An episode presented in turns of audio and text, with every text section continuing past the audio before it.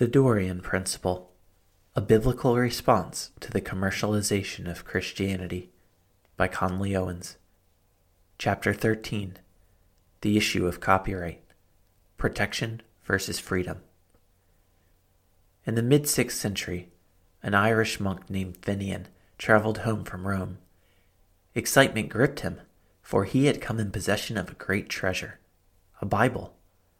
While he certainly had access to some scripture in his hometown, this Bible represented a purer and more complete copy than anything he owned, and all in a single volume. Nearby monks heard of Finian's new prize, and many came from significant distances to see it.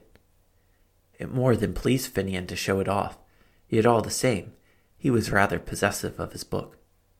Among those who visited was a monk named Columcille, a charismatic young redhead. He was equally excited by the Bible, so much, in fact, that he sneaked into the church where it was kept in order to spend the night copying it. He administered a scriptorium nearby and anticipated the opportunity to reproduce and disseminate the scriptures on a grander scale. When Finian discovered the act taking place, he became furious. Soon afterward, he pursued litigation. Both men requested an audience before the High King Dermid for arbitration, each one confident that justice would rule in his favor. Finian argued that because the book was his, the copy was his as well. Columcille responded, offering his defense. My friend's claim seeks to apply a worn out law to a new reality. Books are different to other chattels, possessions, and the law should recognize this. Learned men like us who have received the new heritage of knowledge through books have an obligation to spread that knowledge by copying and distributing those books far and wide. I haven't used up Finian's book by copying it. He still has the original, and that original is none the worse for my having copied it. Nor has it decreased in value because I made a transcript of it. The knowledge in books should be available to anyone who wants to read them and has the skills or is worthy to do so and it is wrong to hide such knowledge away, or to attempt to extinguish the divine things that the books contain. To Columcille's shock, the king ruled in Finian's favor. Many speculations surround this event. Perhaps it represented an unbiased attempt at justice, or perhaps the court counselor, a druid, sought to hinder the advancement of Christianity. Regardless, the details of the story certainly make for interesting considerations. In our day, access to efficient copying is vastly more widespread than it was in Columcille's. Through the digitization of information, even a child can reproduce a book in near infinitesimal time at near infinite quantities. Through the internet, that same work may be disseminated to nearly every person on the planet.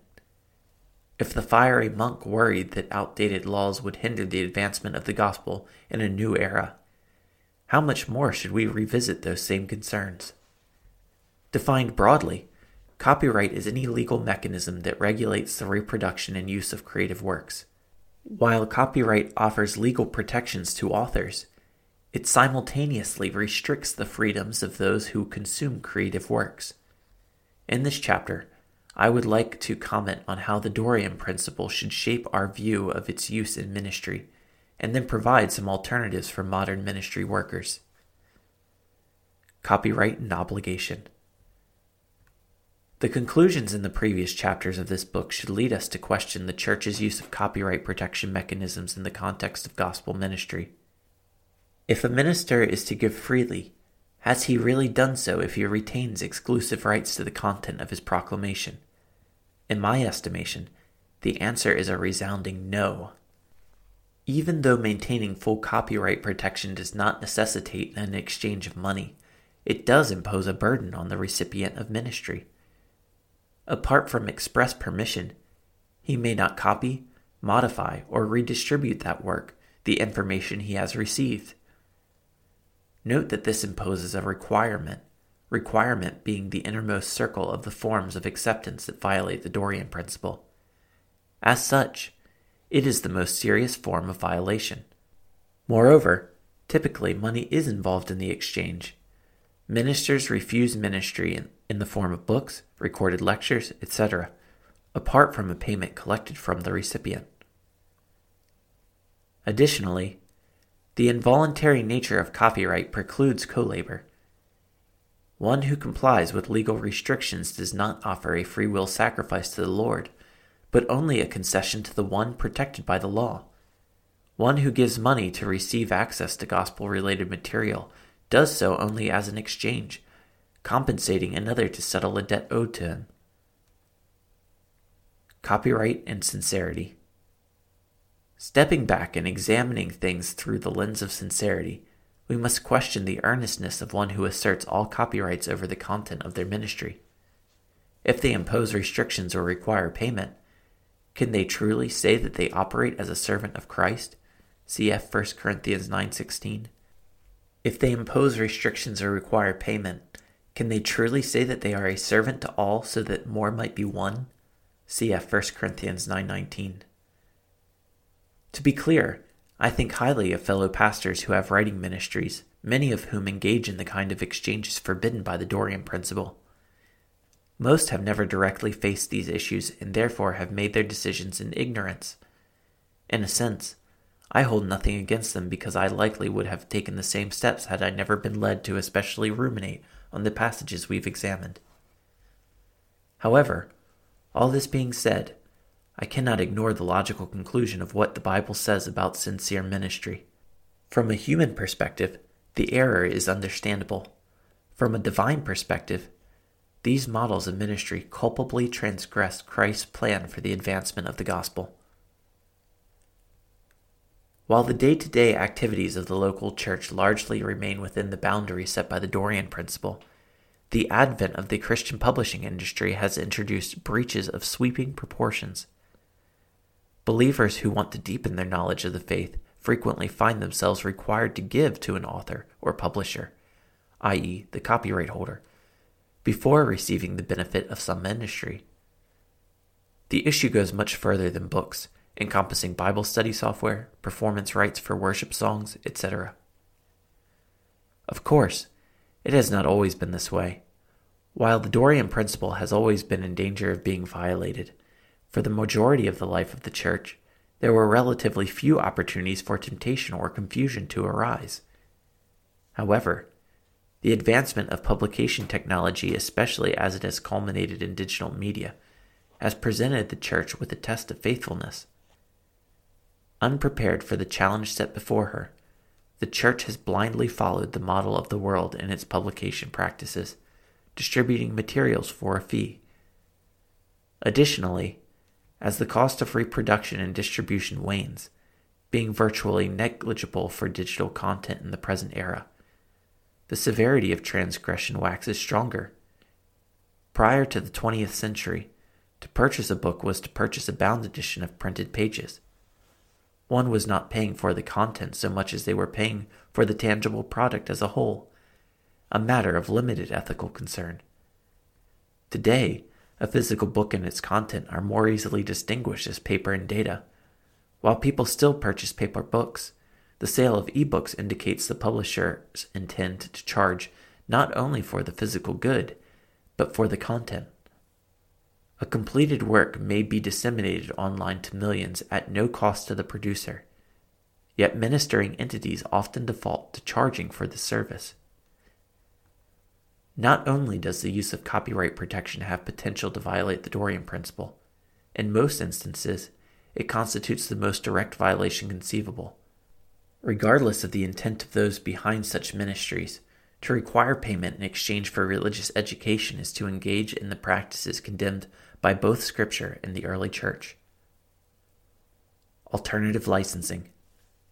Simply stated, the antithesis of using the power of governing authorities to enforce copyright is not using the power of governing authorities to enforce copyright. However, under United States law, a creative work is protected by copyright as soon as it is fixed in a tangible medium. A minister who has no intention of taking advantage of these protections must go out of his way to explicitly waive his rights if he wishes to assure others they are free to use the creative products of his ministry however they wish. To that end, institutions have fashioned a variety of licenses. The earliest of these licenses were largely designed to accommodate collaborative software projects. But most recently, initiatives have addressed the needs of non software, i.e., non functional, projects. The most popular of these, Creative Commons, is not a single license, but a suite of licenses designed to give copyright holders the ability to mix and match specific rights they would like to reserve or waive. Each Creative Commons license ensures that a work may be distributed in its original form, but additional restrictions may apply. As an exercise, I'd like us to look at these restrictions and evaluate their implications for Dorean ministry. Adaptation The first option available for a Creative Commons license is the No Derivative Works feature. One who applies this to their creative work restricts others from making adaptations of that work. For a book, this would prohibit translations and audio adaptations. For a song, this would prohibit musical rearrangements and public performances. Anyone wishing to make such adaptations would be required to obtain express permission from the copyright holder. Such restrictions do not accord with the Dorean principle. The recipient of ministry should not be bound to comply with the wishes of the minister. It is not sufficient to talk merely in terms of financial burden. All forms of burden, i.e., direct horizontal obligation to the minister, fall in the same category these stipulations do far more to hinder the gospel than advance it. One may object that allowing adaptations opens a work to distortion and perversion. True, but at a fundamental level, all good things may be corrupted. Further, the history of Christian resources testifies that works available for adaptation encourage more good than they do harm. For example, Joseph Smith, the founder of Mormonism, produced a modified version of the King James Bible in order to promote his aberrant beliefs. Yet few would argue that the harm caused by this document outweighs the proliferation of the Bible in audiobooks, tracts, study Bibles, and dramatic readings, all made possible through the availability of the King James Version. Most importantly, such pragmatic objections cannot dominate the principled concern of Dorean ministry. Commercial use. Creative Commons additionally provides a non commercial feature, which prohibits use of the creative work for commercial purposes. For example, this would keep one from directly selling the licensed material or incorporating it into a derivative work that is then sold. From a secular perspective, this feature has received substantial pushback due to the inherent ambiguity in the concept of commercial purposes. The text of the licenses using this feature speaks specifically of uses that are primarily intended for or directed toward commercial advantage or private monetary compensation. Even if it is not sold in the traditional fashion, an entity that uses a work licensed for non commercial use in a way that supports a commercial endeavor potentially violates the terms of the license. Regardless, the guidelines we have already set give us a clear path forward. Restricting uses of a product of ministry, even commercial uses, does not accord with the Dorean principle. Attribution. The most commonly used option of a Creative Commons license is the attribution feature. This requires that anyone distributing the original licensed work or a derivative credit the copyright holder. For example, a Bible translation licensed with this feature would require that any tract quoting it credit the copyright holder of the translation. In several ways, this seems more reasonable than the previous restrictions we have covered. Unlike those, the requirement of attribution does not imply a friction between the consumer and the copyright holder for typical adaptive uses. For the other restrictions, typical uses require explicit authorization from the copyright holder in order to proceed. Attribution, on the other hand, may be provided by anyone downstream apart from any interaction with the copyright holder. However, from the perspective of Dorean ministry, there is no reason to classify this condition as fundamentally different. Even if no money changes hands, it imposes a direct obligation on the recipient of ministry to the minister. It should therefore be rejected in the context of gospel ministry. Naturally, the primary concerns over waiving the right to attribution center around plagiarism and misattribution. Unfortunately, the complexity of the current situation makes it difficult to provide a simple response. Copyright law is designed to address matters related to the Eighth Commandment Thou shalt not steal. Yet it has been co opted to address matters related to the Ninth Commandment Thou shalt not bear false witness. Measures to inhibit plagiarism should certainly be welcome, but it is not clear that copyright enforcement was ever the right solution. Defamation laws may offer some alternative protection, and perhaps the technology of the future will provide more immediate detection of such misappropriation. Regardless, in the course of ministry, a Christian's first priority should be the honor of Christ rather than security of credit. License propagation.